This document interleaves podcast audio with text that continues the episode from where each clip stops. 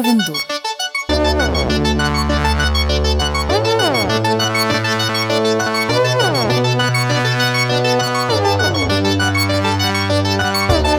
Всем привет! С вами Ковендур. Я его ведущая Марина Казинаги. Со мной сегодня Жень Спащенко. Привет! И Оля Птицова. Доброе время суток. Доброе время суток. Доброе время суток. У нас сегодня special, ребятушки. Так как э, конец зимы, начало весны выдается прям богатым на выход книг Ковену Дур. Вы уже послушали... Хорошее время. Да, вы уже послушали special, посвященный Сашкиному городу вторых душ. А теперь пришло время книги «Выйди из шкафа» и Оли Птицевой, который купил Netflix. Да, меня купил Netflix. На Ну самом деле нет. Я бы сейчас с вами тут не Почти, сидела, если бы он меня уже купил почти Netflix. тебя купил, он просто еще не знает, что ему очень-очень надо. Он уже Вот видит, вот как деньги Очень. перешли с карты куда-то в Россию, А но куда? они пока не могут, да, перевести. Что это? Что это такое? Но скоро все будет. Как минимум, ты первый из нас, кто начал выпускать литературный сериал. И это, я считаю, успех. А подождите, у меня будет Оу. по поводу этого комментария, но давайте сначала расскажем. Итак, у Пряши вышла книжка «Выйди из шкафа», вышла на платформе Bookmate Originals, где вы можете ее читать уже по главам. Первые две главы уже доступны, а возможно, к тому времени, как выйдет подкаст, будет уже 153 главы. Вот, поэтому... Скольких нет, столько и будет. Да, поэтому, э, Птиц, давай, расскажи, пожалуйста, сначала про формат. Вообще, как тебе то, что книга вышла, сколько ты ее писала, и почему именно так? Почему букмейт, почему по главам, и что это вообще за фишка? Что это такая за мода новая у вас тут? Ну, у ваших этих, да, нулевых. Это вы тут бумеры, ничего не понимаете, а я-то, да, сейчас все расскажу. В общем, ребята, э, Bookmate Original — это очень крутая штука, это новый, э, ну вот он с конца прошлого года формат и, э, можно сказать, издательство, э, электронное издательство платформы Bookmate. Bookmate — это большая электронная библиотека, э, где сейчас, мне кажется, есть уже вообще все книжки, э, которые в России выходят, и еще иностранные, и подкасты, и аудиокниги, в общем, все на свете, все есть на букмейте. И э, они решили, что им нужно выпускать не только печатные в импринтах индивидуум и Popcorn Books, привет, Таточка, но и поработать на ниве э, электронной выпуска книг. Э, В том числе заинтересовались форматом э, литературного сериала. Э, Литературный сериал, как и вообще просто сериал, это такая штука, когда каждую неделю а, выходит глава или два раза в неделю. Кстати, сейчас мы решили, что шкаф будет выходить два раза в неделю. а, Я же говорю, вторникам 153 и- главы да. уже выйдет к следующей неделе. Да, по вторникам и пятницам. Кстати, там всего 11 глав и эпилог, так что все закончится в конце марта, и книга будет просто доступна. Но мне кажется, поучаствовать в таком челлендже, э, в таком интересном формате нужно прямо сейчас, и вот уже сейчас по главам читать. А можно я сразу вот вставлю Да. сюда свое замечание к Женькиным словам, что ты первая стала сейчас из нас издавать такую в таком формате. На самом деле, мы, когда выкладывали свои книги на Да, Ватпаде, мы да, да, делали да. абсолютно то же самое. Просто это было бесплатно, и это никто не называл таким образом. Вот. Но тут, конечно, разница в том, что это не процесс живого написания а, главы, то есть ты написала ее с Но у меня тоже выложил, такого не было, знаете ли. Да, Я я, я делала это именно так. Да, но а, тут, э, конечно, была заранее по заказу с э, редакцией букмейта написана книга, рукопись. А, потом она очень была тщательно э, отредактирована э, просто до блеска нашими двумя редакторами Сашей Степановой редактором от э, Букмейта. Мы очень много беседовали про книгу, обсуждали, смеялись, спорили. И это, было, очень приятно, на минуточку. Это было просто замечательно на самом деле. Мы остались в каком-то... Вот Сашки сегодня, к сожалению, с нами нет. Ее просто уже тошнит от «Выйди из шкафа». Я могу понять, мы там полгода редактурой занимались. Но в целом это было супер э, интересно, приятно, и у нас была такая клевая команда, которым, которая каждый день переписывалась э, по этому поводу.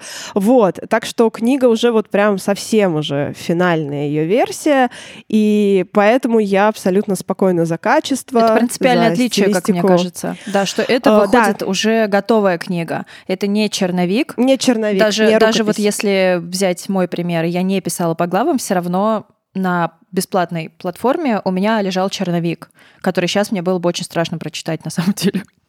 Да, я про свои черновики тоже так думаю. То есть это э, работа, большая работа э, большой команды. Да? Это э, ребята, маркетологи букмейта работают, мой выпускающий редактор Женя работает, э, работают редакторы, работает команда букмейта. Э, то есть это прям такой командный вид спорта, как оказалось. Не ты один э, сидишь и выкладываешь свои главушки, а ребята работают, а ты просто им помогаешь в меру своей авторской возможности. У меня смешной вопрос. Я Давай. сама в него не верю, но спрошу. То есть, если бы ты меня спросила, я Давай. бы, конечно, засмеялась. Пряж, не кажется ли тебе, что после всей проделанной работы и после того, как многие люди включились в процесс, книга стала не книгой, а немножечко продуктом. Ну, потому что работают маркетологи, тут тебе и новый формат литературного сериала, и привлечение аудитории, и это очень смешно, потому что это классно, когда над твоей книгой так работает. Но, возможно, у кого-то из читателей и слушателей такой вопрос возникнет, поэтому я бы хотела, чтобы ты на него ответила. Как тебе Мы кажется? просто, мы просто хотим узнать, как это, когда над твоей книгой работают. Мы просто из зависти не можем спросить это прямо. Слушайте, И мы это офигенно. Тебе не кажется, что это просто стало продуктом? Да, да, спасибо. Марина, Больше ты меня раскрыла. Да, друзья, я считаю, что э, рукописи, вот эта вот большая работа, да, это, это огромная творческая э, вакханалия, которая творится, она должна твориться в момент э, написания вот текста, да. Ты его разрабатываешь, ты его пишешь, и вот туда те- к тебе пусть никто не лезет. И ко мне, конечно, никто не лез э, в процессе написания. У меня был дедлайн, э, мы э, активно его обсуждали, мы что-то там разговаривали на тему, как это все проходит э, работа дальше, но никто не лез и не говорил, слушай, ты вот это вот сюда, вот это вот напиши, а вот тут должен быть такой сюжетный поворот. В это никто не лез, потому что, ну, это было бы неправильно и вообще не круто. Но как только я отдала ребятам свою рукопись, процесс моего творчества в этот момент закончился. И дальше должна начинаться работа, потому что э, с, ну, так, так- точно такая же работа, которую делаем мы с вами уже пять лет, э, просто тут к ней подключаются люди, э, которые умеют ее делать по-настоящему, которые должны, ну, профессионалы своего дела, это их работа, это их, не знаю, там, ставка по трудовому договору, вот. И тут это уже, да, правда, это продукт в смысле того, что это что-то, что готовится к встрече с читателем. Читатель — потребитель этого продукта, он за это денежку заплатил. И, конечно же, он должен э, увидеть книгу э, максимально качественной, максимально подготовленной к нему. Моя творческая часть уже закончилась, уже в конце декабря она закончилась. А дальше началась работа вот такая непосредственная с маркетологами, редакторами и прочим, прочим, прочим. Как раз э, вот из твоего ответа очень логично подойти к моему вопросу, которого я не, который я не успела перед этим задать, потому что, ну, вот эти украинцы, Кто- они тут? постоянно... Ага. Смотри, я прочитала вчера уже больше половины твоей рукописи. Да, потому что О. я дружу с Пряшей, у меня есть рукопись целиком. Все можно. Да-да-да, Всё ребята. можно. Все, на этом вопрос заканчивается. Да, и самое главное сейчас не спойлерить и так далее, но ты сейчас только что рассказывала про работу над рукописью автора, про работу над э, готовой уже законченной рукописью издательства. И давай расскажем чуть-чуть, что в книжке главный герой писатель, скажем так, Да. «Выйди из шкафа» — это название его книги, которая издалась и очень успешно продалась. Он такой как бы автор на волне успешности. И дальше мы немножечко подсматриваем за тем, как работает издательство, что оно хочет от автора получить, что оно хочет, э, чтобы было дальше и так далее. Расскажи, пожалуйста, почему этот сюжет, конечно, основная идея не в этом, но почему этот фон, почему эти декорации? Э, Расскажи, пожалуйста, про основную идею, как вот пришла идея главного конфликта и так далее. И мне, конечно, очень важно, для чего тебе были нужны эти декорации. Это все-таки Потому что это вот то пресловутое, про что мы говорим, пиши про то, что знаешь, потому что это реально наша вот э, обыденность. Я читаю, Бытность. и это про нас. Просто, ну просто другие имена. Мне кажется даже, что Миша Тетерин, Тетерин, это немножко Робин Фокс. Да-да-да, Катюша, это я. Ну, то есть, да, потому что все, что происходит остальное эм, вокруг него, я прям ну, узнаю, и, конечно, узнают многие читатели, которые следят за нами, слушают нас, э, нас читают и так далее. Это, это смешно, это классно, но прям, конечно, вопрос, почему, для чего? На самом деле это м, рождалось какие-то несколько этапов. Э, Саму идею, что вот есть какой-то успешный писатель, и оказывается, что кто-то другой пишет за него книгу, и это большая тайна. Это не, это не спойлер, это не спойлер, там есть в аннотации. Да, но там да. сразу это понятно по первой главе. Да, это сразу все про первом главе понятно. Что есть э, успешный автор, э, у него есть успешная книга, у него есть какие-то обязательства, э, и вдруг оказывается, что у него, что за него пишут. И это большая тайна для всех, для издателей, для читателей, для всего мира, и об этом знает только сам автор и тот, кто для него, за него пишет. Это книга и, про нас, э, говорили они. А, да, и, и эм, я прочитала... Вообще, это реальная история. Я уже сейчас не вспомню, кто из каких-то популярных английских авторов вот э, на самом деле писал не сам, а кто-то там за него. Вот, и это было тайное, потом открылось. И я это прочитала, эту историю на каком-то телеграм-канале, когда сидела в аэропорту и ждала... Эм, перенесенный рейс, причем это было, по-моему, в Крыму. Да, мы в Симферополе сидели в аэропорту, и я вот э, прочитала эту историю и думаю, боже мой, как интересно. Это же интересно даже не то, что это вот такая тайна мистификация, а интересно, в каких взаимоотношениях могут быть два вот этих человека. Тот, который лицо успеха, и тот, который этот успех э, создал, который написал что-то крутое по-настоящему, что завирусилось. Вот. И мне было очень интересно, я, наверное, где-то пару месяцев э, крутила у себя в голове эту мысль и размышляла, почему так может быть, почему согласился один, почему второй на это мог пойти, как они всех обманули. И мне было супер интересно об этом думать, а потом родился уже полный сюжет, потому что э, мне кажется, что человек может пойти на это только если внутри у него есть какой-то очень большой и болезненный слом.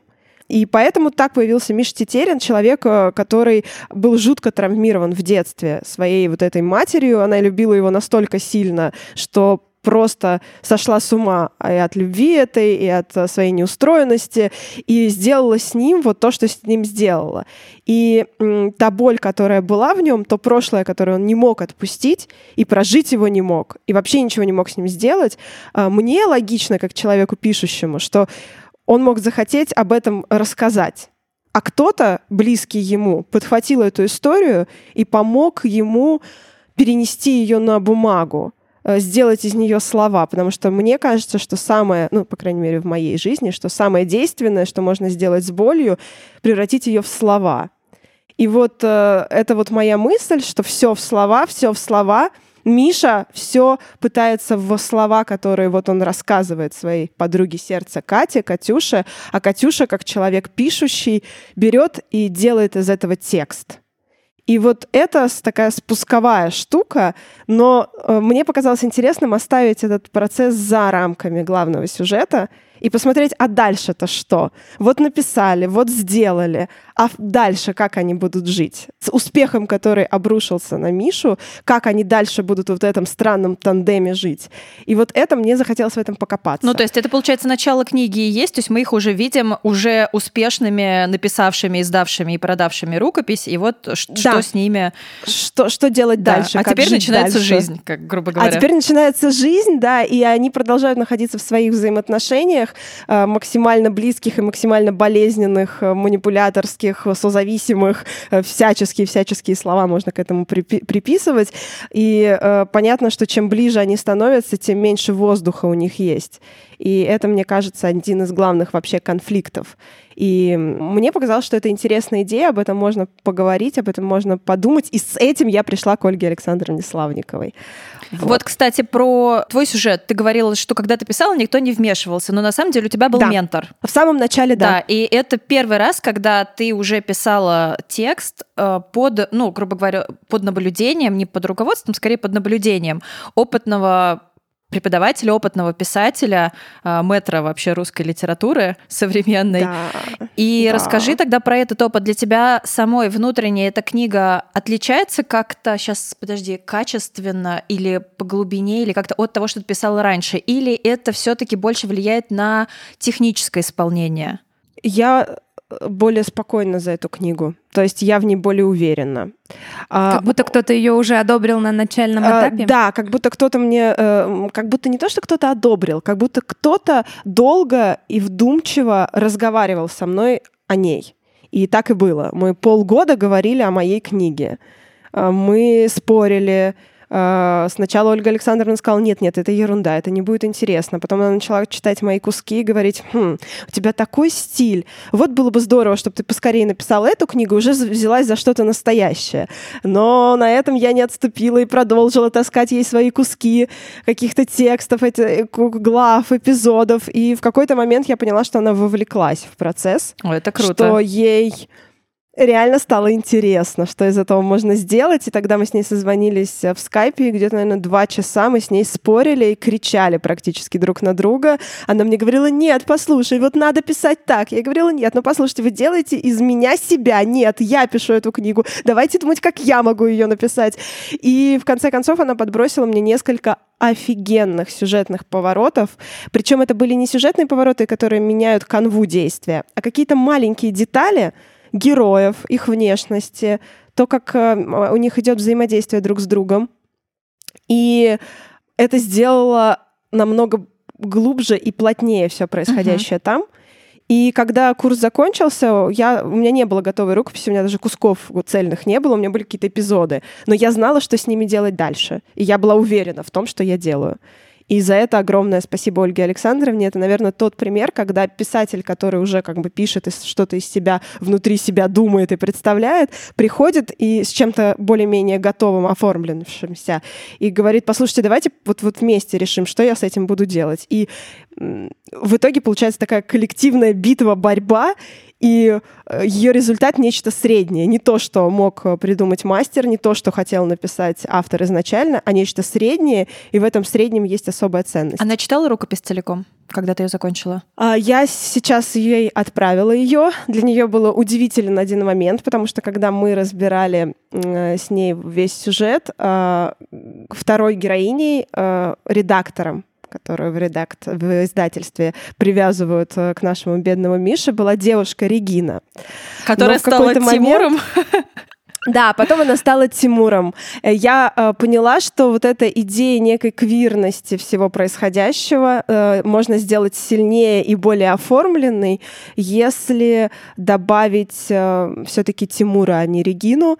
Э, изначально Миша должен был стесняться вот этой какой-то неясной привязанности к своему редактору как к женщине, и понятно, почему Катюша ревнует. Но если добавить туда мальчика, то мы добавляем еще внутренний конфликт Миши очень сильный, и я сделала, мне кажется, больнее а, весь сюжет этим. Вот, когда Ольга Александровна это увидела, она сказала, интересно, возможно, именно этого и не хватало, но пока она еще мне не высказала свои финальные какие-то мысли на тему, она сказала, что сделает это к концу марта. Давай э, тогда вот. я тебе комплимент сразу сделаю. Давай! По поводу Тимура мне очень понравилось, что на протяжении нескольких глав мы наблюдаем за Тимуром, не описывается его внешность, э, ну, кроме каких-то, может быть, общих там черт, э, кроме а, мраморных мочек ушей, про которые думает Миша, и это, конечно, очень сильно, потому что это та самая деталь, которой мы сейчас пытаемся учить наших учеников на курсе, которая выстраивает весь образ. И это очень круто, потому что сразу вот его вся эта какая-то хрупкость, такая, он такой стеснительный, немножко неловкий, при этом он как-то пытается там что-то быть строгим. Ну, в общем, очень классная деталь, которая прям образ достраивает, круто. Когда я хотела при приписать это Регине, получалось слащаво, да. прям слащаво да. это получалось. А когда появился Тимур, я поняла, да, да, ну, разумеется, у него мраморные мочки. Миша смотрит и думает, интересно, соленые они или сладкие на вкус, и больше ни о чем не может думать. И все, в этом, мне кажется, прям офигенный смысл. Да, и классно, что про Тимура потом, ну вот пока я читаю, может быть, дальше будет. Но пока особо, да, описаний нет, но это образ, который такой остается надолго. И как каждый раз, когда он появляется, начинаешь тоже думать про его мочки. Мочки соленые или сладкие? Какие, черт возьми? Вот, как-то так. В этот момент все, кто не читали, побежали читать, мне кажется. Срочно оформлять подписку на BookMate, потому что, о боже, что, что же она там такое придумала? Подождите, в конце выпуска мы вам про все промокоды расскажем. Слушайте, а я бы еще вот хотела обсудить, как вы думаете, вот Маринка уже читала, Женька много слышала про наши все эти обсуждения. А, вот квирность, которая там есть, или ее нет? Я не знаю, понимаешь, сейчас Вот как, что вы я не думаете? знаю, как к этому сейчас подойти, чтобы не проспойлерить, потому что с, друг- с одной стороны, с первой главы уже это ну проявлено и понятно, что происходит, да, а, но если мы про это поговорим, тебе не кажется, что какие-то детали мы сейчас обсудим, которые круто бы, чтобы читатель именно прочитал, или нормально? Ну, смотрите, в аннотации точно есть. Это, значит, об этом можно поговорить, что когда Миша был э, совсем маленький, его э, неудачливая театральная актриса мама, которую он зовет Павлинская или матушка Маман и прочее, а, она м, хотела очень девочку, и до определенного возраста Мишу э, растила как девочку. Наряжала его в красивые платья, э, плела ему красивые косы, и это все было данностью. А потом, э, когда э, настало время столкновения с социумом, в том числе и Мишиного стол- столкновения, а, она резко поменяла всю стратегию воспитания своей прекрасной дочери Маши, как она, она его называла, и начала делать из него идеального мужчину Сказала, в «Будешь строгих мужиком», э, да. костюмах. Да-да-да. Миша, ты мужик, мужчины не плачут, почему же ты плачешь, Миша? Мама, я не плачу, я просто не моргаю. Вот. И это, разумеется, это травма, э, это боль его внутренняя вместе с ним остается на протяжении всей его жизни. И это добавляет э, некоторых особенностей э, в внутреннее состояние Миши, которые, в принципе, совершенно не главные и не основные. Абсолютно не главные, потому что тот постоянный диалог внутренний, который он ведет с матерью, мне кажется, намного более характеризует его, чем э, любовь э, а, надевать женские платья. Давай тогда подойдем к этому вопросу с точки зрения как раз именно травмы, потому что, например, мы уже говорили про то, что есть ли опасность э, называть этот роман квир-романом. Я считаю, что есть, Точно потому есть, что, да. да, все-таки, когда мы вешаем ярлык, нужно ожидать некого отношения. И вот этот ярлык квир-роман, он будет привлекать аудиторию, в том числе э, принадлежащую к ЛГБТ-сообществу, которым, которым э, конечно же, не хватает э, в, литературе героев вот себя, которые хотят прочитать про себя.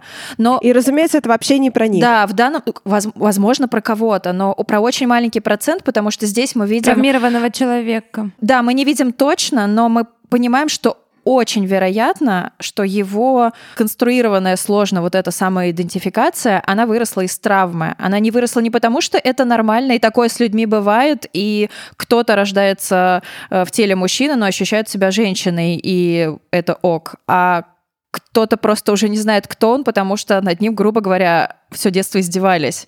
И это совершенно другое, и мне кажется, именно из-за этого есть Потому что читатель просто вешать ярлык. приравняет э, остальных ЛГБТ-персон и к нашему главному герою. Одно к другому. Абсолютно. И- я, можно Да. я быстренько да, вставлю из, из своего опыта, хотя вообще такого не было сказано в нашей рыбке, но я в нескольких отзывах видела, что автор э, показывает нам то, что, значит, Петя Воронцов э, стал вот таким странным геем, бисексуалом, не знаю, вообще непонятно, кем он стал, про это тоже не, как бы прямо не говорится, из-за того, что его в детстве насиловал отчим. Ну, то есть, где читатель это там увидел прямую связь, что я так считаю, вообще непонятно. Но я знаю, что такое было, хотя Петя Воронцов это, в принципе, не главный герой, и про его детство вообще идет крошечный кусочек, а здесь главный герой Миша, про детство которого мы, в принципе, читаем из, из главы в главу.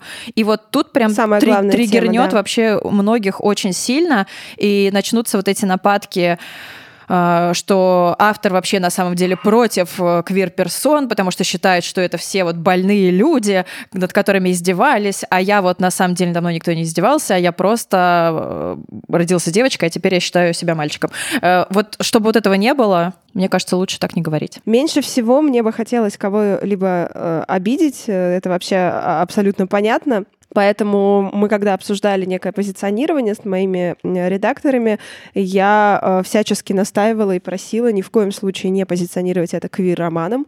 Да, э, квир-повестка там есть, но она в очень ограниченном масштабе.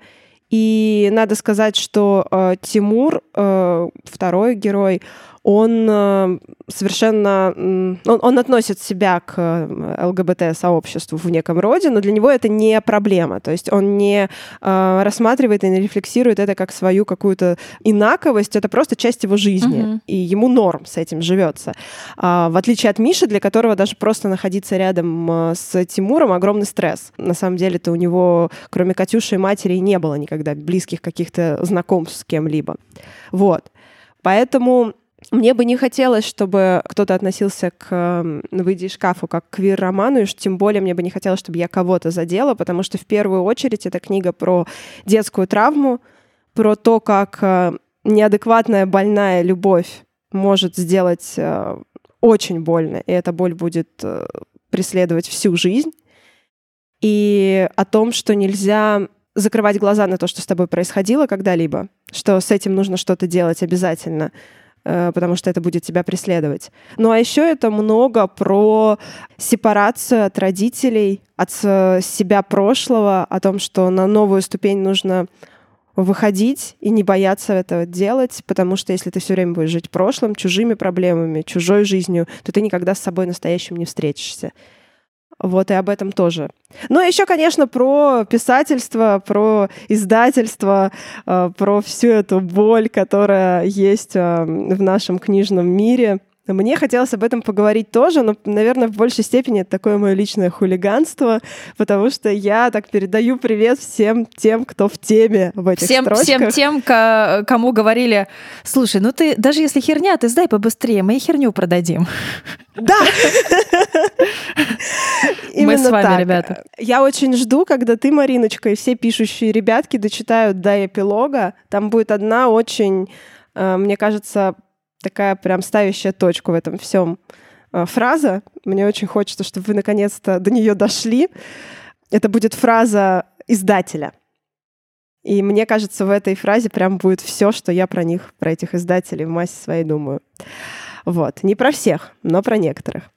И вот такая вот какая-то многослойная история получилась.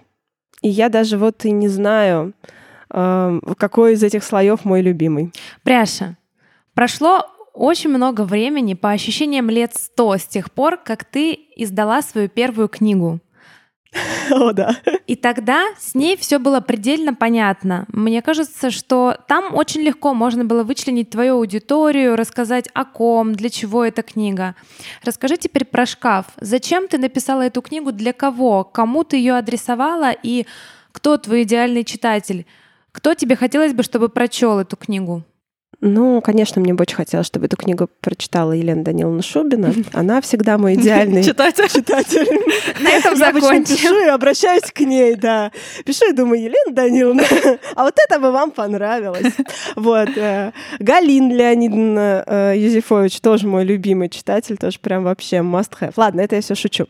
А, на самом деле, мне кажется, что эта книга, ну, я ее обращала к своим, своему кругу, к своим ровесникам, а, к вот этим молодым взрослым, там, не знаю, от 20 до 35. А, это все мы, мы продолжаем себя искать, мы в себе копаемся постоянно, мы живем в этом большом городе, а, видим то, что сегодня происходит на его улицах, видим себя в нем, но все время возвращаемся в свое детство, ищем там какие-то ответы, причины нынешних проблем, пытаемся, наоборот, его игнорировать.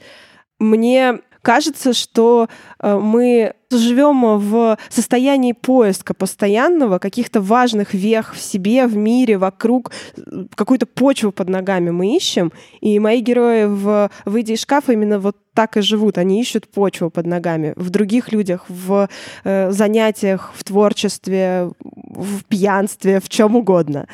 А, а еще я постоянно же общаюсь с молодыми начинающими авторами. Вот мы сейчас с вами преподаем для молодых начинающих авторов.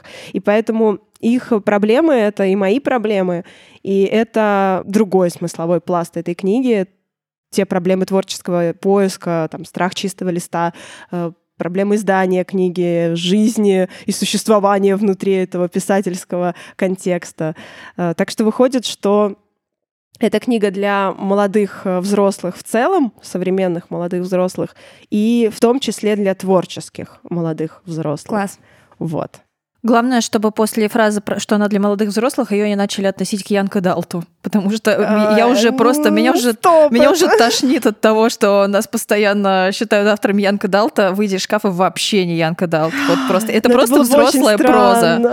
Поэтому Да, я не знаю, я- насколько... У нас просто молодые взрослые, все равно мы сейчас только, мне кажется, чуть-чуть приучили маленькую часть какой-то там нашей аудитории к тому, что молодые взрослые — это Янка Далта, и это может быть примерно там типа 22 года, поэтому давайте Мише 27, и это взрослая проза. Это просто взрослая, это про взрослые проблемы и так далее. Мне кажется, эта книга подойдет, не знаю, кому угодно, в 50 лет, в 60 и так далее. Ну, то есть мы... Ну вот мне сложно. Я знаю эту аудиторию на 50-60, и чаще всего они все-таки продолжают хотеть читать про рефлексию Сталина. Понимаешь, в чем дело? Мгм. А вот это вот эм, желание найти, вера, что ты найдешь э, смысл существования чуть больше, чем эм, привычный. Вот эта проблема того, что тебе нужно сепарироваться от своих родных, даже если Тебе ты 30. их очень любишь, и тебе 30. Слушай, это до сих пор моя проблема ужасная. Я до сих пор нахожусь в этой проблеме и знаю, что огромное количество людей, да. там Да, находится. верно. А, вот эта фраза «сепарируйся или сдохнешь», это, мне кажется, стало просто девизом этой книги. Мне уже пишут люди, что, боже мой, почему я ее не читал в свои 18? Я бы не совершил столько ошибок, и сейчас бы совершенно по-другому жил, если бы вот-вот видел это. Выходит, что да, 18, 20, 22, 25, 27, 30, 35, 40, я не знаю, если вы чувствуете в себе до сих пор необходимость найти смысл какой-то новый и себя в этом смысле, если вы до сих пор чувствуете желание отделиться от прошлого и зажить как-то иначе, мне кажется, вы что-то там для себя найдете, откликнется. Да, потому что, к сожалению или к счастью, я не знаю, на самом деле влияние родителей происходит на людей почти всех возрастов. И почти И всю мы жизнь. знаем кучу каких-то историй, да, анекдотов, не знаю, просто историй грустных, веселых, смешных и так далее, как э, уже в семью со своими детьми и так далее приезжает какая-нибудь там бабушка, теща, свекровь, мама и так далее, Да. и там весь дом ходит на цыпочках, и, ну, то, чего, конечно, вообще не должно быть. Вот, поэтому я думаю, что это как раз актуально будет и тем, кому 50, а к ним все еще приезжает мама. Приезжает- И говорит, у вас приезжает, тут да. окна не помыты. Боже, я вздрогнула и посмотрела А на моя мама окна, приезжает и просто понимаете. моет окна. Она И спрашивает моет, да? разрешение и говорит мне, доченька, можно я помою окошки? Я ни на что не намекаю, просто очень хочу помыть окошки. Я говорю, да, мамочка, конечно, помой. Прям чешутся, руки чешутся. Нет, ну это классно, это не манипулятивно. Это Женькина хорошо, мама да. молодец. Да. Она сепарировалась. Да, да, да, она сепарировалась от Женьки. Правда, у меня есть еще одна дочка. Вот примерно как-то так, знаете ли, да. Ну что, птиц, мы тебе вообще желаем большой удачи. Может быть, ты еще что-то нам хочешь рассказать? А Я вам хочу, да, прочитать маленький Давай. кусочек. Только что написала, пока с нами разговаривала, Да, э, понимаете? Вот сейчас одним глазом говорила, а другим писала. Писала, да, я пишу обычно глазами. А, мне кажется, что в этом кусочке будет понятно, почему мы так много говорим сейчас про детство. А, Миша, рассказывает Миша. Я помню себя таким. Мне шесть. Я сижу на полу, вытянув вперед тонкие ноги в коричневых колготонах. Колготоны мне не нравятся. Совершенно категорически не нравятся. Растянутые с колючим швом на правом мыске. Я даже смотреть на них не могу. Подтягиваю коленки к себе, усаживаюсь так, чтобы не видеть это убожество, в котором меня нарядила с утра Павлинская. И ушла. Растворилась в хмельном облаке вчерашнего коньяка и приторных духов. Мне скучно, и я устал. Я сижу так весь день, совершенно один. Только лупоглазый бегемот в оранжевой футболке, подаренный еще зимой приходящим хахалем, смотрит на меня с сочувствием. Макароны в кастрюле, оставленные на плите, слиплись и стали похожи на чудище морское. Матушка обещалась к пяти. Я слежу за временем. В пять на улице все еще светло, в шесть начинает темнеть, в семь наступает вечер. Надо бы встать, включить свет и съесть таки морское чудище, но я продолжаю сидеть. С края тумбочки, к которой я привалился в начале седьмого, свешиваются блестящие кругляшки ножниц. Я смотрю на них. Они блестят. Я смотрю еще. Они подмигивают мне и сами ложатся в руку. Я правда не виноват. Я не брал их, я не брал. Мама, больно. Я не брал, не надо, не брал. Я держу их на вытянутой руке. В другой сжимая бегемота. Его принес усатый толстяк, добродушный настолько, что сумел задержаться с Павлинской на неделю-другую и даже вызнать о моем существовании. И принес бегемота. Странный дядька, здоровья ему большого, до ума не связываться с такими, как мать моя. Бегемот лупоглаз. Я уже говорил, да? Черт. Но он правда был лупоглазом. Две крупные бусины, крепко пришитые к серой морде. Я поддеваю одну ножницами, распахиваю их маленькую, чуть ржавую к перекрестию гильотину. Я устал, я измотан и обманут. Вечер. Мать где-то прожигает последние деньги с аванса, который так не отработает. Это у нас в крови. Но мне шесть. Я ничего не знаю. Я знаю лишь, что мне хочется отрезать бусинку глаза у бегемота. Я знаю лишь, что могу это сделать. Легко. Раз — и бегемот останется одноглазым. Два — и он навеки лишится своих чертовых бусинок.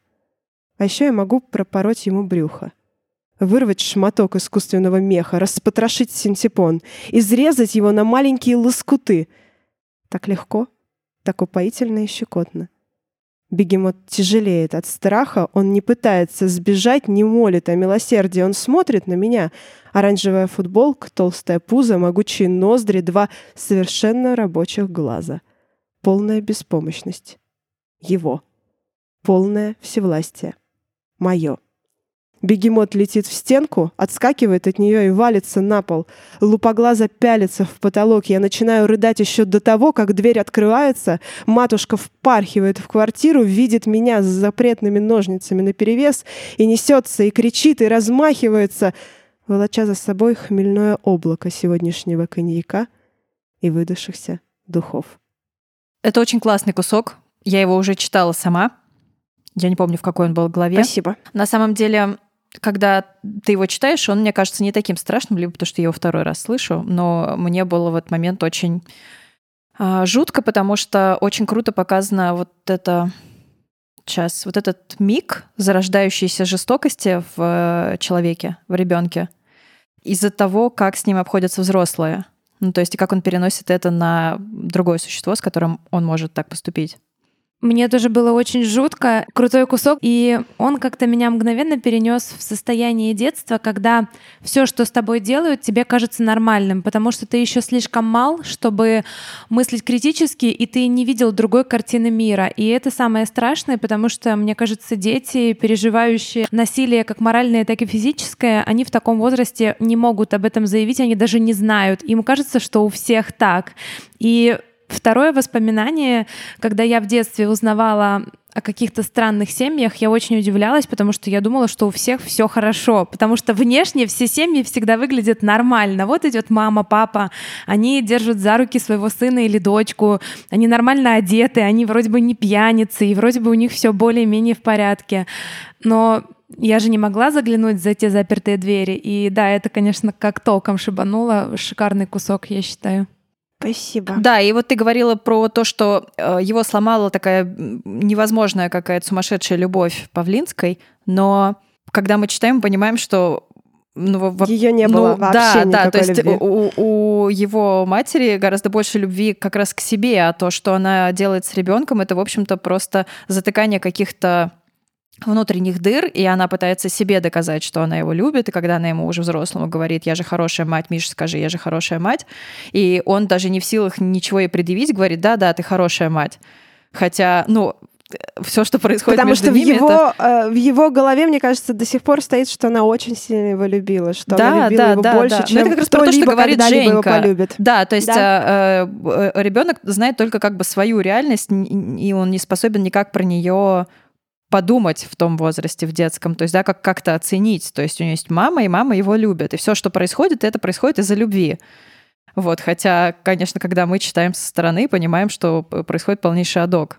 Вот, спасибо да, тебе большое за эту историю, и верю, что с ней все будет очень круто. Спасибо, дружочек. Спасибо. Я правда думаю, что только благодаря нашей большой дружной компании, когда я говорю большая дружная компания, это не только наш Ковендур, но еще все наши слушатели, патроны, поддерживающие нас, э, сочувствующие нам ребятки, вообще возможно становятся новые форматы, новые проекты и все на свете. Я безумно благодарна за это.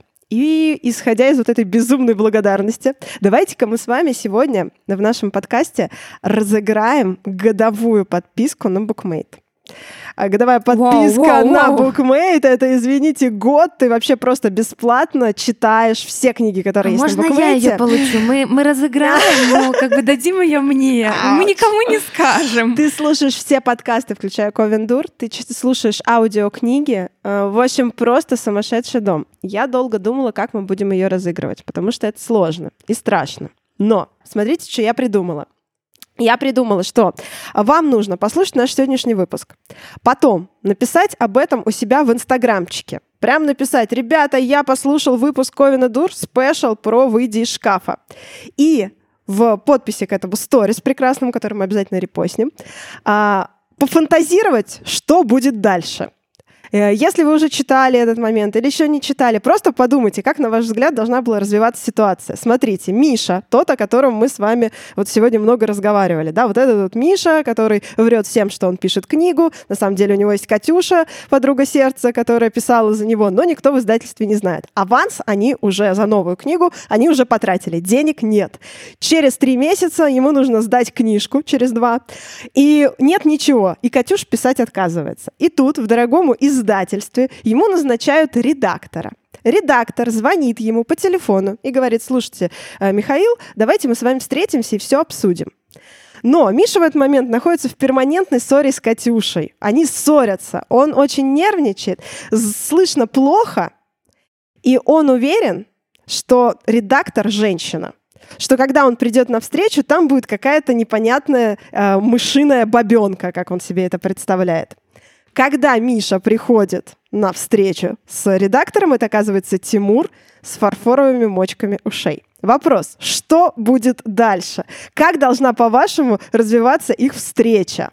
Значит, первое, вам нужно послушать наш подкаст, написать об этом в сторис, отметить нас и рассказать, что было дальше, как э, они, собственно, эту свою встречу первую провели. Слушай, а к тому времени, как э, выйдет наш выпуск, не выйдет ли такая глава уже? Выйдет, конечно, но мне интересно, чтобы люди пофантазировали. А, понятно. Чё, по- на их взгляд, как должна была эта То идеальная есть, может быть, встреча если они уже произойти? прочитали, и, а у них было другое ожидание, например, от Да, этой встречи. да, да, да, да, да. Насколько специфическими могут быть фантазии, спросит я, Женя я. Жду, да, я жду варианта, а потом они потрахались. Э, Я прям жду этого варианта больше всего. И сейчас просто все напишут это. Да, а потом они потрахались. А, смотрите, давайте неделю дадим. Вот у нас когда там выйдет наш подкаст, а ровно через неделю, в следующий четверг, мы в нашем инстаграмчике Ковендур расскажем, кому достанется годовая подписка на букмейт. Круто. Выбирать будем не рандомно, а по любви. Да, Самый по любви. интересный Будем вариант. долго спорить, и, может, даже подеремся. Вот, будем все репостить. Ну и еще раз э, в э, посте про спешл, когда он выйдет, и мы напишем, в общем, все, зада... все задание еще раз распишем, чтобы вам было понятнее. Вот. А, но для тех, кто не выиграет, или для тех, кто не хочет участвовать, помните, ребята, что есть промокод «ШКАФ», мы его тоже напишем в описании выпуска, по которому можно, если вы раньше не были зарегистрированы на букмейте, можно зарегистрироваться, ввести промокод и 30 дней бесплатно читать все, что есть на букмейте, особенно выйдя из шкафа. Что тоже очень хорошо. Да, спасибо всем, друзья, вы замечательные. Вот, читайте наши книжки. Мы, кроме того, что подкастеры и красотки, еще и писательницы. Все, спасибо вам большое. Пока-пока. Спасибо. Пока. Спасибо. Всем пока.